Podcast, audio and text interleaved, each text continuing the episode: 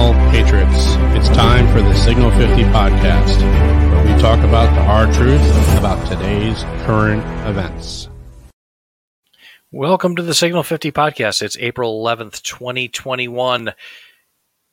It's almost tax day, but we moved those goalposts too, thankfully. So anybody, hey, everybody, welcome. You know, spring has sprung across the land on the East Coast, the Mid-Atlantic. We're getting some spotty showers. It's not terrible outside. Things are blooming, and the pollinating is happening again. So welcome everybody to the show. Sorry we missed you on Wednesday night. We just got overcome by events, and you know we have day gigs that we have to do, and it just is what it is. Sorry about that, folks. And we want to put out good content, so we didn't want to just throw something together and put it up for you. Bravo. Good evening to you, sir. Hey, my friend. How are you? It's good to be chatting. And yep, I know what you mean. Life happens. Yes, it sure does. So hey, you know, let me. Playing the producer back here too. Again, we're two average American patriots. We love to talk about current events, and we unfortunately can't show our faces still because we get canceled. We try to put on really good content. We talk about those current events and how they affect each and every one of us from our vantage point. And that's what we like to do here on the Signal 50 podcast. So as always, love to talk about this kind of stuff. And we're going to, you know, correlation does equal causation, and you're all going to get it. And I kind of put we're going to talk about this. I think it's really interesting stuff. So right. Let's jump to it. Go ahead. If you want to jump right into that, that's fine. Yeah. Oh, wait, I put on the wrong logo. Look, you know, we're going to have to retire the original logo. We started this in September. That's right. We're going to retire that one. We're going to retire it. Yep. And we have our new one. New branding. That's a mile marker for us, since the fact that I figured out how to use Photoshop even more so. And how to make wavy figures and fades and layers. And I was like, oh my gosh. Hey, you know, YouTube is good for those kind of tutorial videos, I will say. That's correct. So everybody, just so everybody knows out there, our production budget is less than zero, right? This is a game that we pay to play. So we're not collecting any money from anybody. Nobody's paying us anything, which is fine. So bear with the amateurish nature of production. We're doing the best we can. We're middle-aged men. And You're doing all right. We're doing okay. We're doing okay. So anyhow, everybody, you know, there's an awful lot going on that we wanted to talk about tonight, and correlation equals causation. That's something that we really want to get into. On the last program, we talked a little bit about Mike Lindell and what he's been up to on some of the programs, and we just kind of want to jump right into it with the correlation is causational. We're going to show you a video clip. We're not going to talk about the video clip. We're going to show it to you and let you listen to it. We do highly encourage you to catch us over on Rumble. If you want to see the video portion, please go do it over there. We don't want to talk about the video. The audio is what's important when we get to that part. But Bravo's done a lot of work with this, and I've watched the videos. I understand everything. I've done a lot of work with it as well. So we want to kind of break it down for you a little bit, what Mike Lindell's been up to. So without further ado, take it away. All right, so we'll start this up here. We'll just take it from the beginning, and we'll bring you through this. And we didn't do a lot of cuts on this because it's so important. You can find this on Mike Lindell TV or Lindell TV. This is where you can find this. And there's more coming. You will see more coming from this. And for the YouTube minders, there is no copyright on this. He wants everyone to spread this and talk about it. So we're going to do it. Hello, everyone. As you know, we've been filming a new documentary this week, and it's going to come out in a week or so. But when I was interviewing everyone, Dr. Douglas G. Frank here has more stuff than you could even put into a 10-hour documentary. So what I wanted to do was a separate one here. This is so important to our country. I want to get this one out right away. So we're going to have an hour interview here with Dr. Frank, and welcome. I mean, what you showed me before, I want everybody to see in this hour. I want to say how we met. It was like a divine appointment. And we are not going to play this for an hour. No, we're not. A gal that was running for Congress in Pennsylvania. I met her in D.C. at random in January, and she said that she had won, and then all of a sudden we woke up on November 4th and had lost. And she knew that there was something terribly wrong. She basically went door to door. She went. She did her own investigation, and she proved, herself. She goes, yes, it was cheated. But she didn't really know how. And so she went out and got a hold of different people to help her with this. And one of them was Dr. Frank. And when I was doing this documentary, she said, well, you need to see what he has. It was amazing. And just as a sideshow here, we're going to talk about some of the things. When I came across this video, and I originally saw the first one, Absolute Proof, and we talked about it on the show also. Remember that, Alpha? Mm-hmm. We talked about how, and at the end of the video, hopefully everyone's got a chance to see it. There was 150 million people watched this in the month about Absolute Proof. So there's more coming. This is on Lindell TV. We encourage you to go watch it. But what we're talking about here is this physicist, Dr. Frank. We're going to let him play a couple things. We're going to talk about the highlights of this video. We encourage you to go find this video and watch it. And watch for yourselves and come up with your own conclusions. Let us know what you think at info@signal50.com. We'll let this kind of, and I want to bring to the next point here where they get into a little bit more about what's going on. For him to even dig in and get this and figure out the algorithms and then to have absolute proof. What we have over here, what you're going to see when this is done, what I showed you in Absolute Proof, the first documentary we did with all the cyber attack on our country, who did it, when they did it, why they did it, we know the IP addresses, the IDs of the computers, everything. Now you're going to see that this was nationwide, and these two come together, and it is absolutely fits like a glove. So why don't we just get right into it? So what do you have? I found were the algorithms that control how many registrations and how many ballots you need in every county to control an election. That's what I figured out. Right. And it's widespread.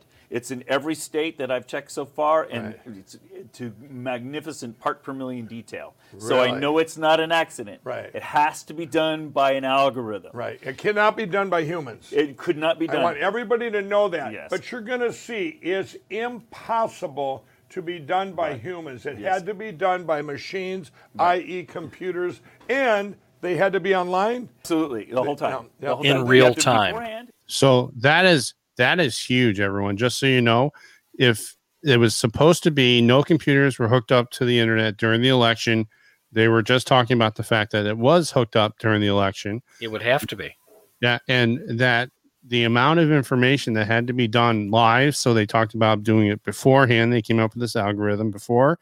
They came with it in the middle, and then they came in at the end to clean it all up. So let's see what else they have to say about it. So don't be afraid of that word. Right, right. The first thing you need to understand about the way elections are managed is they have what they call a registration database. This is for every precinct, every county in the country. They have one of these. And in each one, can anybody get this? In most states, you can download these for free. Okay. But some states, they're expensive. You have to download them. But politicians use these all the time because they tell them every person in the district. Right. And it also tells their voting history. Is this a Republican? Is this a Democrat? Do they usually vote? Do they not vote? Right. Because why would you want to go knock on, if you're a Republican, why would you go knock on a Republican's door who you know is already going to vote for you anyway? Right. You're looking for the people that don't usually come out. Right. You want to go knock on those doors. So why is this significant here?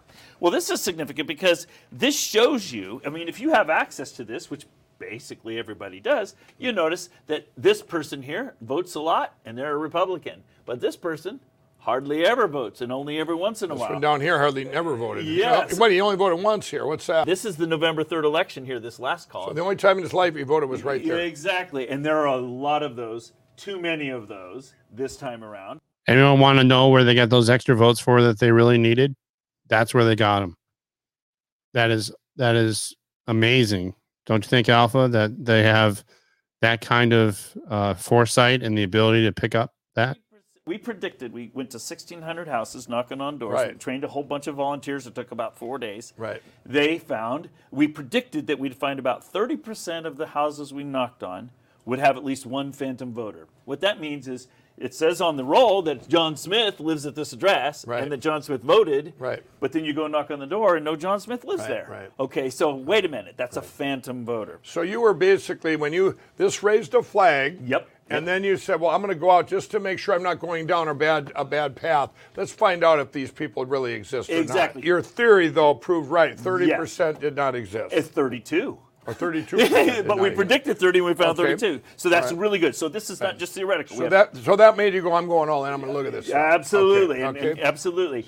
In every precinct, you can show, too. Like, for example, in this precinct, this is by age. And this is by age and how many people in this particular precinct. This just happens to be one from Ohio. You notice that this is the number of people that are registered by age, this, right, blue curve, and then this is the number of ballots you have by age. So if you needed some more ballots, right, if you needed to, because you wanted to swing one of the down, right, ballot elections, like there's some judge you want to win, you just have to go along and find out, well, gee, I've got a few more voters here. Let's go look and see who never votes, and let's print a ballot for them, right, and, right, turn it in. Right. It's a really simple thing. So, right, that's an algorithm. Right. Find the people that never vote, print ballots, turn, right, the ballots, right, in. Right. They don't even know. So the only way to know an election, whether it's valid or not, is to actually confirm. Hey, pause it for a quick second, Bravo. Sure. Pause it. Okay, so basically what they did was whatever they needed to fill in, this gentleman, this physicist, who's looking at the data and the algorithms, and he's noticing something and he's pointing something out that's fairly obvious, right? Mm-hmm. If they needed a vote, they pick somebody on a line who has never voted before or rarely votes or whatever, okay? And what they would do is they would go ahead and that would be the obvious choice to pick up a vote, mm-hmm, right? And that person, understandably, everyone, did not vote, chose not to vote, never voted, was, that's right, registered. I don't know if they were registered to vote or not. Were they registered to vote? I think they were. Yes, they were. They were registered to vote, and they just didn't vote. Right. So let's, I sped it up just a little bit here. Let's bring in the next point that Dr. Frank is talking about. The edge of my seat watching that. Right. You had no idea. Your work was done and you're going, wow, now you knew who did it, right? Exactly. Yeah. I can see. But the thing about it is you're showing the incursions into the machines. Right. But what do they do when they're there? They, right, have to know what to do. Right. That's what the algorithm is telling them what to do. Let's see what you got. Everything here. Anybody can do. You can download it and confirm. So here's the population. All this information is open source. You see the millennials, mm-hmm, and the baby boomers. And, right, it's just a graph of Hamilton County, yep, and the age group of each one on, yep, the graph. So there's 10,000 or 11,000 people around 60 years of age. Yeah, okay, exactly. All right. This curve, this black curve, is from that voter database that I showed you a minute ago. This is how many people of each age are registered. Okay, now that's impossible, correct? Yes, and everybody's registered. And then there's a little line here where there's more people registered than there are population. How interesting. Yeah. And a little bit over here, too. Right. But still, when I've shown this to political experts, right, they're all saying, Doc, no, it can't be that much. There's supposed to be about 80%. Right. No, this is like 95%. 95, right. So that's the first. That raised a flag with you. That's the first red flag. Okay. That is a huge, huge important point because we live in a country where we don't have to vote. We have the right to vote, whether or not we choose to exercise that vote, that right to vote. That's our choice. That's right. There are countries that do mandate that you have to vote, which I kind of blew my mind now that everyone worked. But you know, you have to vote, and they don't even get 95, 100% registration and voting. Keep that in mind, everyone. That's a huge red flag. Huge red flag. So, again, that goes to show there are more registered voters than people in the county. That's right. We're gonna move ahead to another part of this. So I thought it was very interesting. That little flip. Yeah. You know, it's the exact same pattern. All of a sudden, everyone exact percentage gets turned in. And votes. I mean, every age group. It's ridiculous. Right. Now with this, was that another flag? Yes. If I just take the black curve and multiply it by 86%, right, that helps you to see that those little bumps and wiggles are just absolutely reproduced. Right. It's just the odds of that happening in one county are ridiculously small. Right.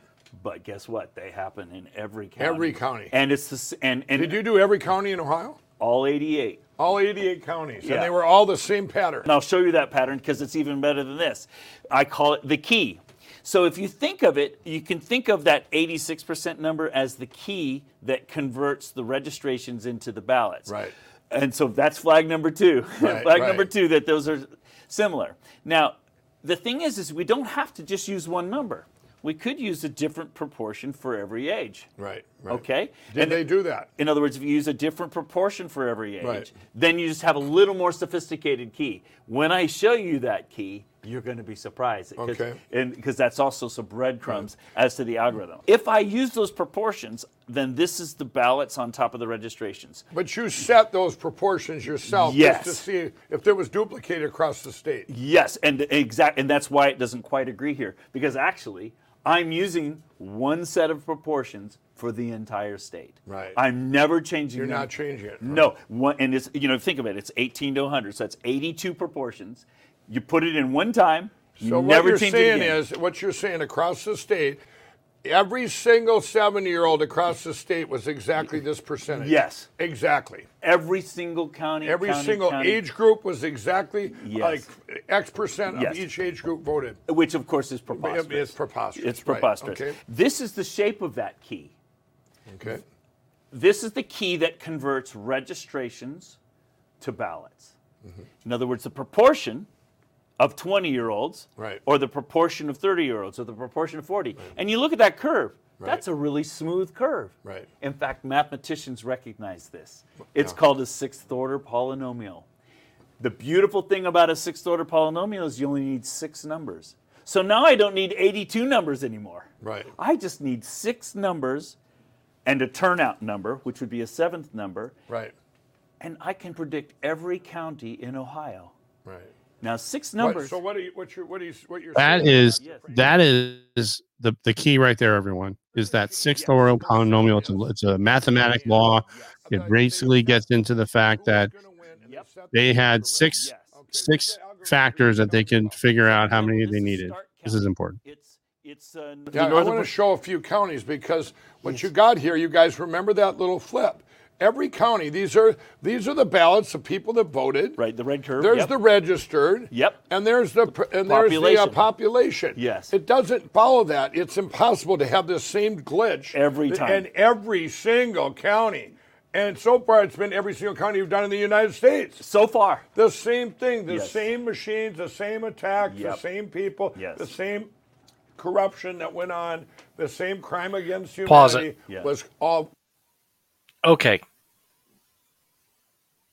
This guy, the good doctor here with Mike Lindell, is pointing out that look at the graphs. If you look at these graphs, the bumps and all of the data all correlates. Mm-hmm. It's all the same. Yep. Throughout every county, country. That's right. Yep. And they get into that here in a second. But there's something called coefficient, which I'll let the good doctor explain, which is the part of the key to this entire algorithm that was used during the election. That shaded curve underneath, that's what I'm predicting based upon the key. Oh, wow. So you already said here, without looking, you're going, here's what it's going to be. Yeah. And it matched. And you know how I did that? I ran 14 counties, took the average key, and then never changed it again. And it works in all 88. All 88 counties. And by the way, there's this R number. R is a correlation coefficient, it's called. Mm-hmm. If R equals 1, it's a perfect correlation. Right. If it's -1, it's a perfect opposite correlation. Right. If R is 0, that means it's not correlated at all. Right. So for me to get 1.000, and I'm a physicist, that ain't natural, buddy. Right. So it couldn't be done by humans. No. This is not by natural. 100% impossible. No. So this goes to show. Wow. This goes to show. That this election and this data was manipulated in real time to get the result that somebody wanted by a machine. Yep. Too perfect to be human beings meddling in this. This was an automated, like a giant Excel table. Mm-hmm. That's what this was. This is not random. No, and that's proven mathematically. The math does not lie. Do you remember during the election, everyone was saying the math, you know, there's nothing here to substantiate this. There's no evidence. There's blah, blah, blah, blah, blah. This is amazing to an amateur statistician like myself. And I do mean amateur. There are people out there that do it a hell of a lot better than I do. When you talk about correlation, whether you talk about it in medicine, whether you talk about it in firefighting, whether you talk about it in any work that you do, business, nothing in this world is perfect. You ever hear that saying? Well, that correlation factor is perfect. 1.000 is perfect. There's also something that we talk about. Correlation does not equal causation. And we base that on the fact that 1.000 is a perfect correlation. That's when you get causation. If you have a negative number, and I'm just repeating what the physicist, Dr. Frank is talking about here. If you have a negative 1.000, that's a completely total opposite correlation. So it's like opposites, plus minus, north south. That's what that is. Any number that's around 0.000,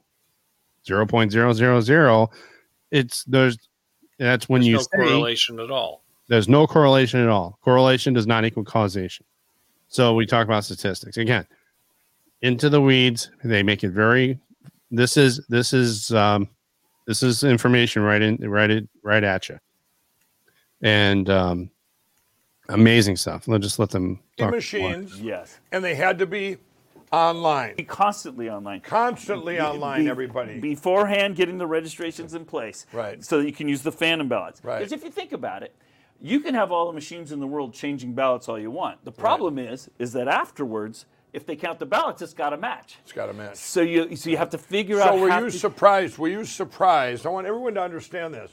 So you're seeing this. Were you thinking, how did they do this? Did they have to have some supercomputer? Did that go through your mind? Oh, are you kidding? Yes, okay. Absolutely. So now I want everyone to know this. When you watched Absolute Proof, okay, and you had worked on this for months, and you've seen this, okay, yes. And you've seen that last fourth of Absolute Proof.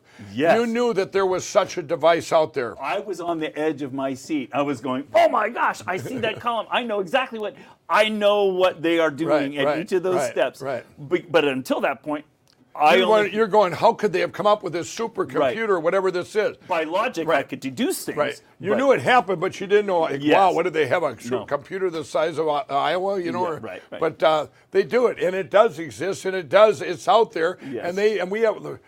By the grace of God, we had people that were using that, or I mean, at least watching them use that the night of the election and the 5 days from the 1st to the 5th. Yeah. And so we have every cyber footprint, every flip, every computer, every ID. We have all that because it takes a lot of technology to be able to pull this off. Yeah.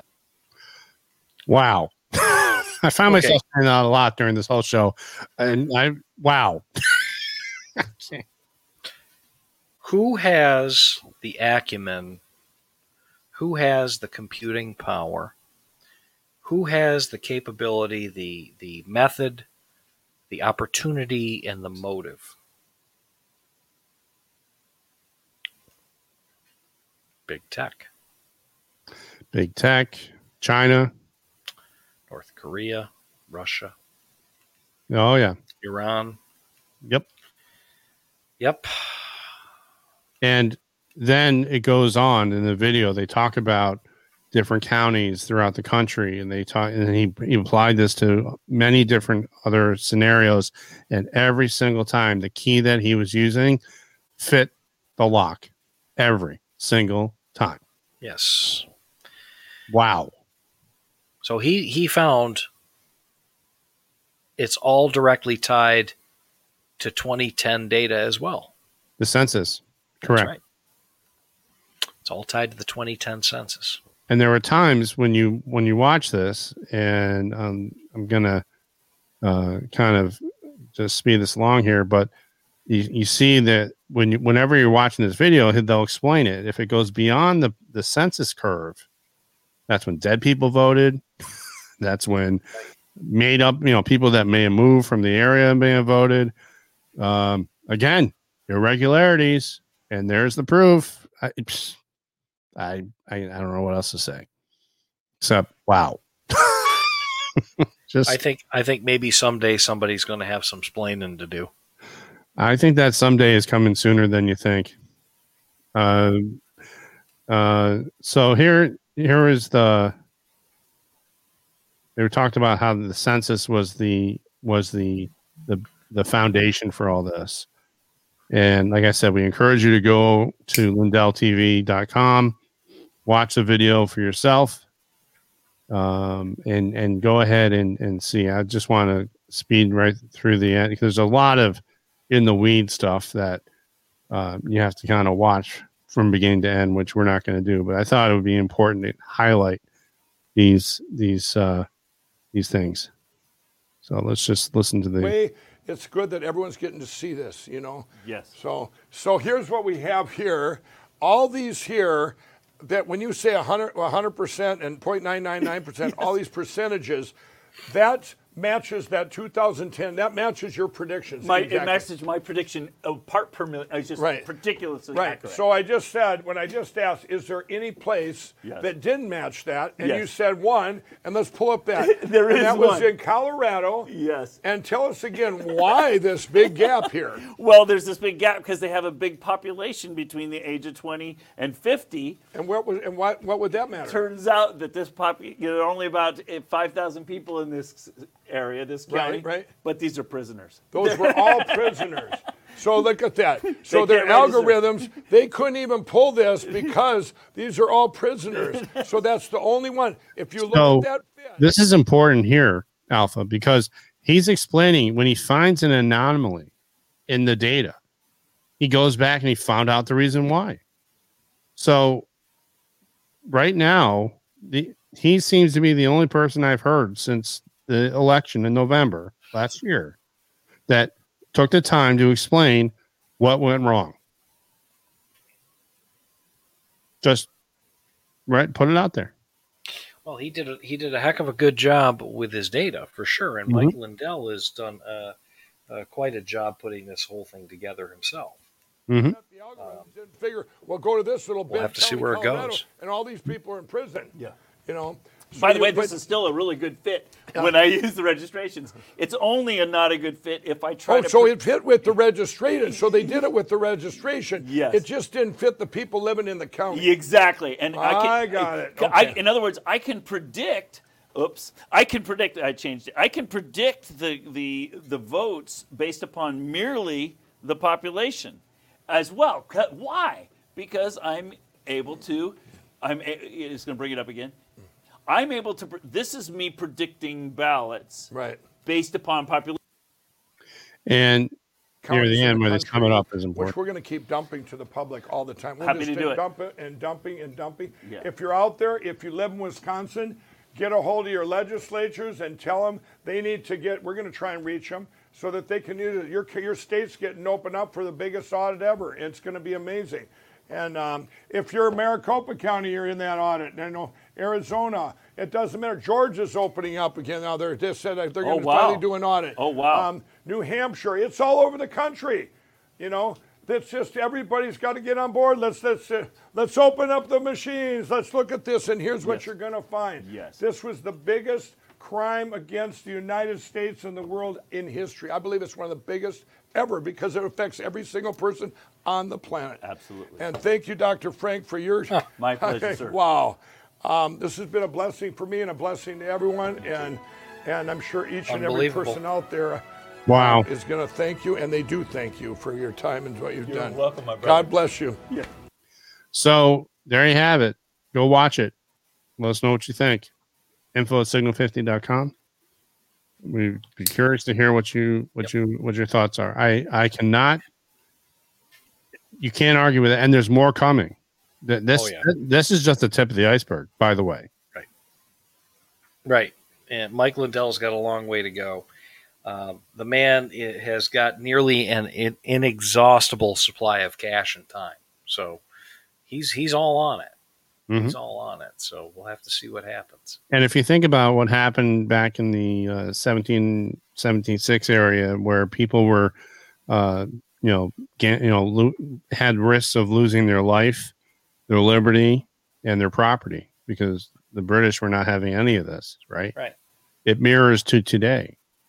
And look what Mike Lindell is doing today, where he's putting up his fortune and he's putting up his reputation, and he is trying to get the word out there that this is there's such a big problem out there about what everybody happened. Seems to forget is that the our forefathers that the founders that signed the Declaration of Independence, they signed their own death warrants. Okay. Mm-hmm. So, they risked everything. So we'll have to see what happens. Mm-hmm. It's kind of interesting, isn't it? Oh yeah. The guy that sews pillows for a living could save the republic. Yeah. Now he did say one other thing that, you can watch it. He talked about what would happen if someone accused his pillows of having stones and knives and, rock inside. And he says, well, besides it being a patent fail, come look, open up. He'd open up. I think he'd give you the shirt off his back. I think, to be honest. Pretty much. But he would open up his factory. He would show what's going on. He would say, this is what this fill is. There's no rocks here. There's nothing. Look at what Dominion and Smartmatic and all these other companies are doing right now. They are threatening to sue, and again, we're just telling what's going on here, what our opinion is. They don't want they're using their Gestapo tactics to get people to back down and not stand up and say, show us what's going on. In Maricopa County, there has been orders from the Senate to audit these machines. The audacity of the supervisors of Maricopa County to refuse a lawful order. They've gone to court. They've gone to other court. God only knows what they're doing in those machines to hide this. And I'm sure they're coming up with some kind of game plan to refute all the things that Mike Lindell is saying, where none of this will make any sense, or this is not true, or don't worry about it, nothing to see here, blah, blah, blah, blah, blah. All they have to do is open up the machines and do the audit like they said they were going to do, and we'll figure it all out for ourselves, won't we? That's right. But anyhow, they're going to fight you tooth and nail, and they're never going to let it happen. So the good news is, however, there are laws changing. There are states that are changing their laws. Yep. I think what you're seeing from my personal opinion, and I'm not going to go to any Major League Baseball games. I'm not supporting the NFL. I'm not watching ESPN. I will not watch any of that stuff. I will not buy Coca-Cola products, and I will not buy a Nike pair of sneakers ever again. And I will never fly Delta Airlines again if I ever have a choice. That's beside the point. The point is this: everybody's all upset. Let's talk a little bit about this just for a quick second here. Yep. You've got laws that are changing across the country, and Georgia's changing some of their voting laws, and everyone's crying foul. Let me just tell you something. First of all, minorities can get identification. All right, contrary to what white liberals are going to tell you, minorities are more than capable of getting identification, right? Yep. Okay. The Georgia voting law that just got enacted is much less restrictive than a number of different places that are still blue states. Mm. How about that? Imagine that. So what are they kicking and screaming about? It's all optics and narrative. That's right. Everything that you're being told is optics and narrative. You're not being told the truth. You're being told a story, not the story. Exactly. So I'm going to be following this as closely as I can. In that video also, Mike Lindell mentions that Frank will be coming to us April 20th, and the Signal 50 podcast will be more than happy to support Frank in the freedom of speech platform that he's providing with open arms.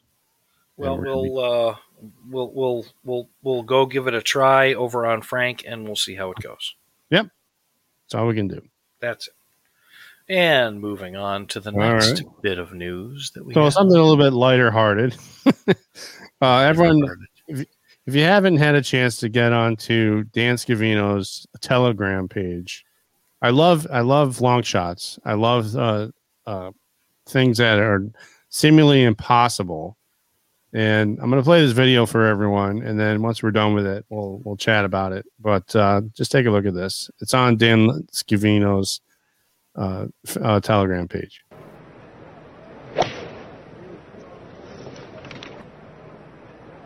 King of the swingers, Louis. J.B. Holmes is his ball is there. Is it going to get round it somehow or other? Oh, it's... no!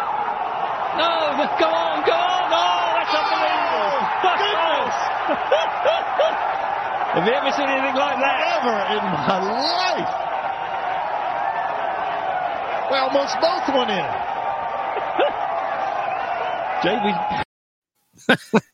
Well, it's the most impossible golf shot you can ever imagine, the most improbable thing that could ever... If you want to see the video, go over to Rumble and check it out. Yeah. Essentially, it's Trump dressed in a sombrero hitting the most impossible shot ever in golf and making a hole in one on a par three. Mm-hmm. Skipping the water. Just skipping across the worm burner. A worm burner. So Dan Scavino is a big one that he thinks something's fishy too, right? Yeah. Yeah. So He's one of those that believes that maybe you can explain this better about Dan Scavino. So Dan Scavino was his National Security Administration director for President Trump. Avid supporter. You never had to worry about where his loyalties lied when it came to President Trump. And after, Twitter shut down Dan Scavino's page and everyone else's, the president's Twitter page, handle, blah, blah, blah, all that stuff that happened.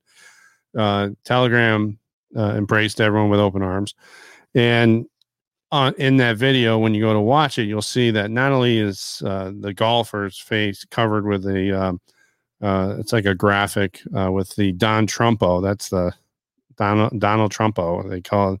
The character that they put different videos of President Trump in, but the impossibility of that shot, they put a White House right over the hole. They superimpose this White House on top of the hole, and again, getting across the water, skipping 5 different times the speed to get it over, the impossibility of getting the right trajectory.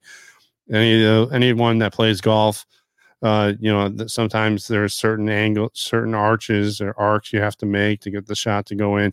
Long story short, this was an impossible shot. It's impossible for President Trump to get back in the White House. I don't think so. And that's what Dan Scavino was talking about. So if you get a chance, follow him on Telegram. He's got his own channel. Right. It's amazing. Well, another thing that we wanted to add, I want to add, mm-hmm. By the calculations of that physicist, that Mike Lindell is working with there. The election shook out something along the lines of approximately 80 million votes for Donald Trump. Yep. And 66 million votes for Joe Biden. Yep. If what that man is saying is to be believed. Mm. Right? Yep. So, without further ado, off to Minneapolis. So...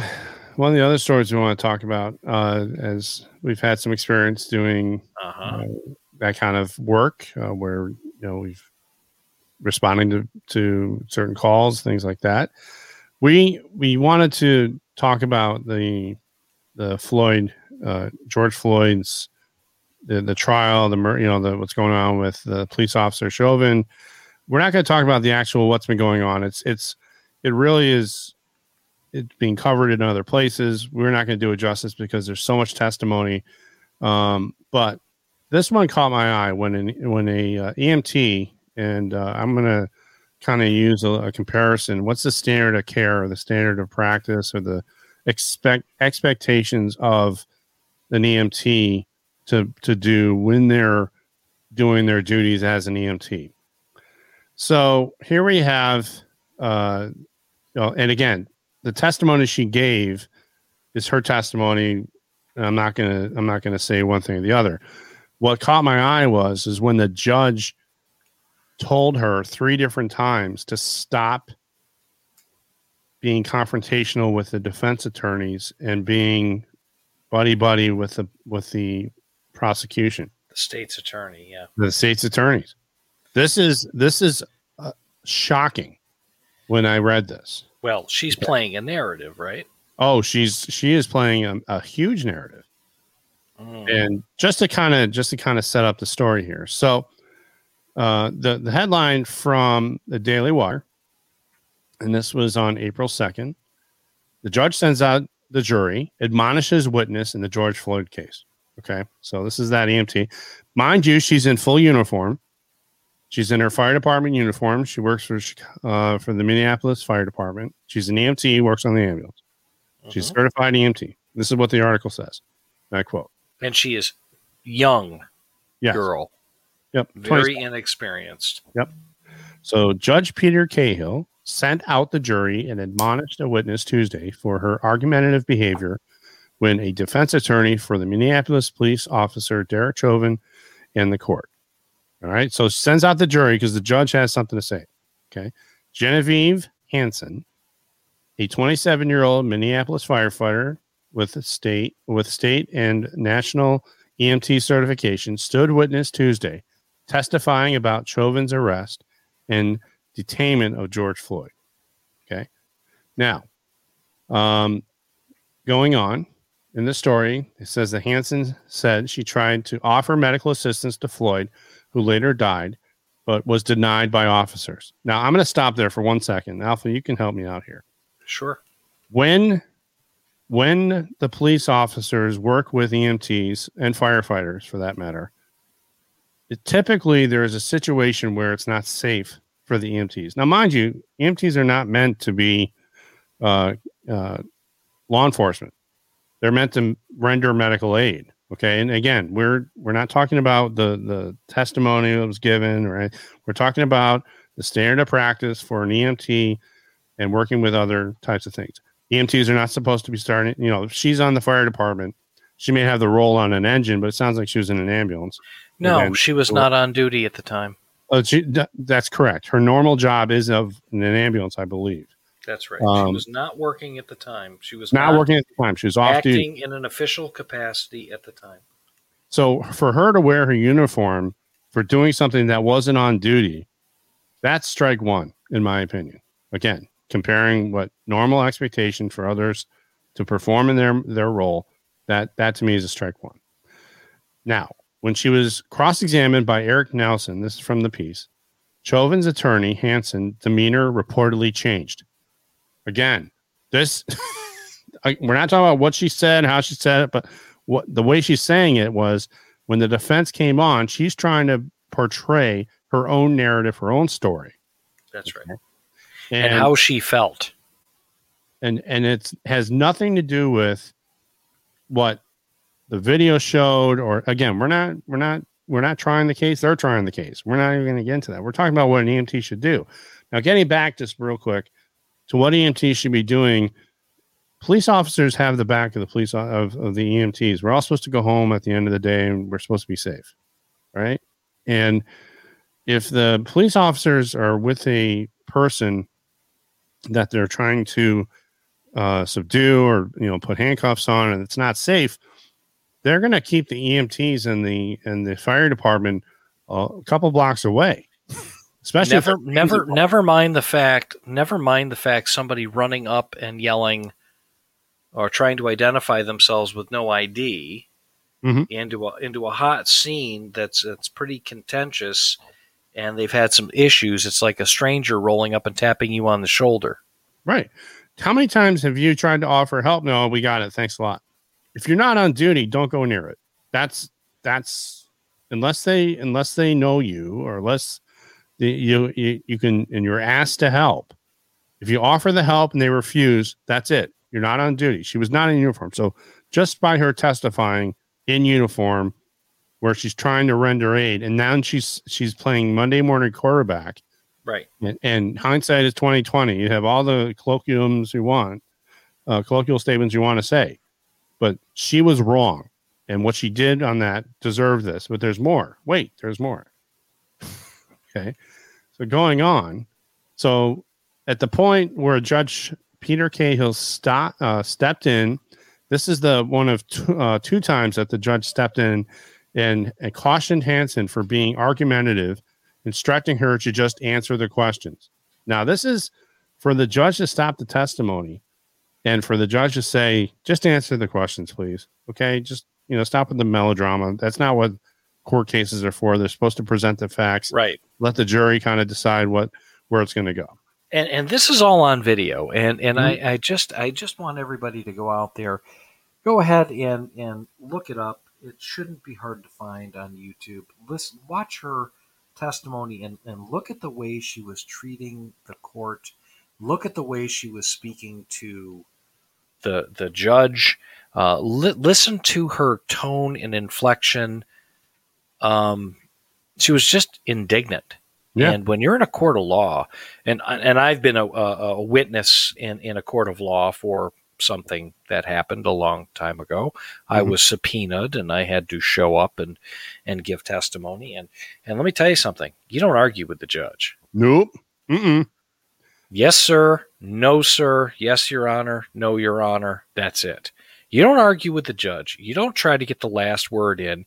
You don't act like a 2-year-old with something to prove. Mm-hmm. And that's exactly what she did.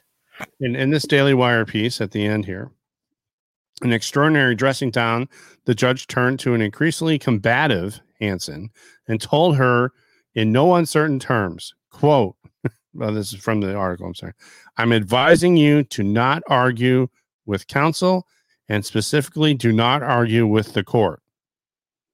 I mean, that's close to you're going to jail for contempt. That's getting there.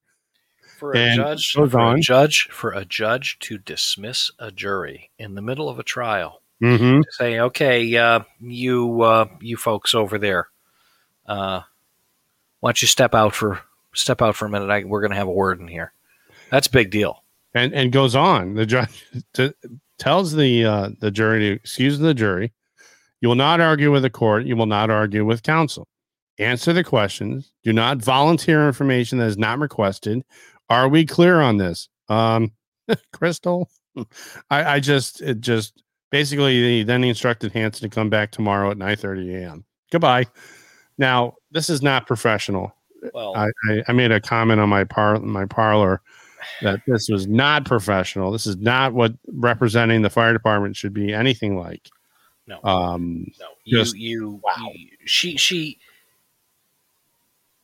First of all, if you listen to her testimony, it was complete and utter garbage.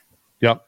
I would send somebody to call 911. What would you have done? Well, I was going to send someone to call 911. 911 was right there. Okay.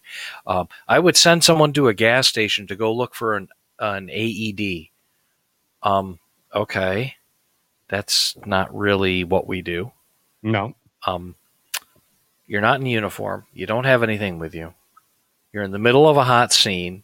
You're diverting attention away from people. And your diagnosis, well, I could tell about his level of consciousness. No, you couldn't. You never laid hands on George Floyd. Okay. I performed a physical examination on George Floyd. You didn't touch him. You didn't look at him. You were nowhere near him at the time. And you misdiagnosed the entire situation anyways. Mm-hmm. Because according to the medical examiner's report, there's an overdose, fentanyl. And yes. Police officers, I'm not sure that police department had the reversal agent for fentanyl called Narcan, which is you can basically stick it up or squirt it up someone's nose, what they call atomize it, and it goes into the patient and can reverse those effects so that the breathing returns. Right. Did she have any of that on her? No. No. So what are you doing, lady? Except making a fool of yourself. Well, they're all missing the point. They're missing the point, right? Okay, yeah. He probably died of asphyxiation. Okay? Yeah, absolutely. Was it a direct cause of Chauvin putting his knee on his back or whatever? I don't know. What I can tell you is the medical examiner's report, that the numbers and the information doesn't lie. The man had 3 times the lethal dose in his system of fentanyl. Yep. Okay. And he said, I ate a lot of drugs. before he went unconscious. He was complaining that he couldn't breathe standing there. Then he became combative. What are the police going to do? Derek Chauvin is a little fella. He's 5'9", 140, 150 pounds. He's not some big, bruising, hulking dude. Mm-hmm. George Floyd was a big man. Mm-hmm. Big man. I've been on plenty of calls where I've had to deal with a combative patient before. I almost got my chips cashed in by a little 98-year-old lady who was just sleeping hard, and her granddaughter thought that she was dead. Mm-hmm. I went to go feel for a pulse, and then I gave her a little sternal tickle. She pulls a steak knife out from underneath the pillow and almost ginsu's my ass to death. Okay? You know? So let me tell you something. Don't ever underestimate anybody. Mm-hmm. Especially somebody who is twice your size. That's correct. So that was I don't know, I saw that article and I just want to talk about it, because to me that is the most unprofessional showing of EMT, and you wonder why EMS gets a bad rap sometimes. You know, there's a lot of people doing great jobs, great work. Yeah, yeah. And all it takes is one knucklehead. Well, we're gonna. She looks like she's just a. She's an ass. This girl is an ass. I mean, we've all, I think there's another takeaway here I want to just briefly talk about. Paying your dues. Paying your dues, meaning when you get, a lot of the things I'm watching nowadays, feels like a lot of people think that they have it coming to them because they've gone through school, they've done something, and they think that it's coming to them. Right. It's just going to be handed to them on a silver platter. And let's be real honest right here, Bravo, real quick. Mm-hmm. Passing your National Registry EMT basic class, mm-hmm. It's not exactly rocket surgery. No. It's not. Absolutely. I'm not going to take that away from anybody that takes the time to do that on a volunteer basis or a paid basis. I'm not trying to take it away from you. Mm-hmm. Right. It is not going to medical school for 8 years. Or you've got a long way to go before you get those paramedic wings. Right. Or police, or trying to do a police officer's job. That's right. You've got to be a trainee for a long time. Yeah. This girl has got a lot to learn. And if I were the chief of fire of Minneapolis, I'd fire her ass. I would street her tomorrow. Yep. I thought she'd be riding a desk. I don't know if there's a union involved, but comes out of the street and goes to drive a desk, because be a real shame. Loose cannons. She's a loose cannon, well, and she doesn't. And the other thing is, you can't forget where you came from. So once you've done you've worked your way up the ranks, and you've done your time, and you've worked with people, and you have the experience, and then you're starting to pass it on to others. The comments she made, and you watch it on Rumble, the things that she says while she's on the stand just don't make any sense. It's not correct EMS or emergency medical service practice. It didn't make any sense. So if I were her, I would not that this would happen, of course. Mm-hmm. If I were her, I would I'd switch professions quickly. No. Because it'd be a real damn shame if she were getting her ass handed to her some night, and she had to count on the Minneapolis PD to come bail her out. Yep, be a real damn shame. And learning on the job, there's always something new to learn every day.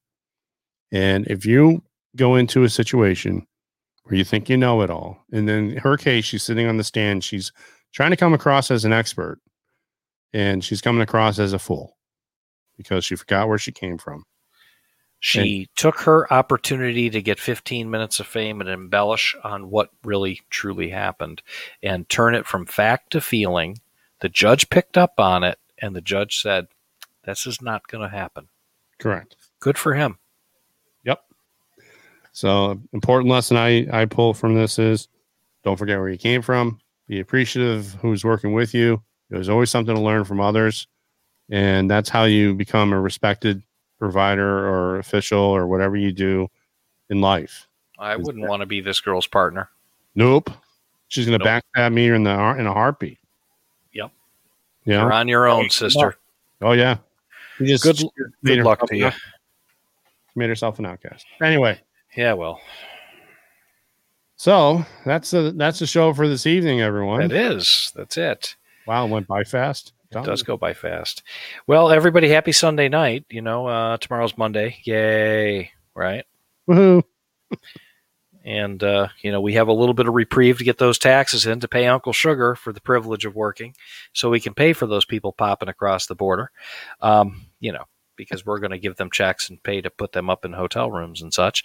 Next time, we're going to get into a few different things. We promised you guys a guest that works as an insider from the Trump administration. I've been in contact with this individual, and she is going to come on the program.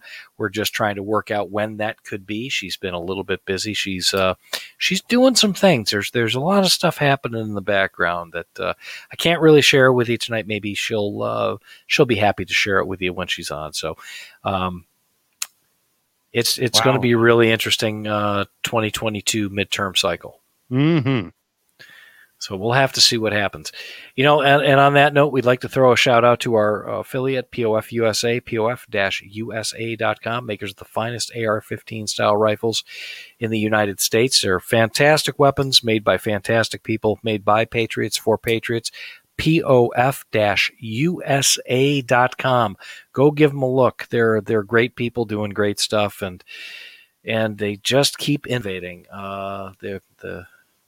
Quite a company.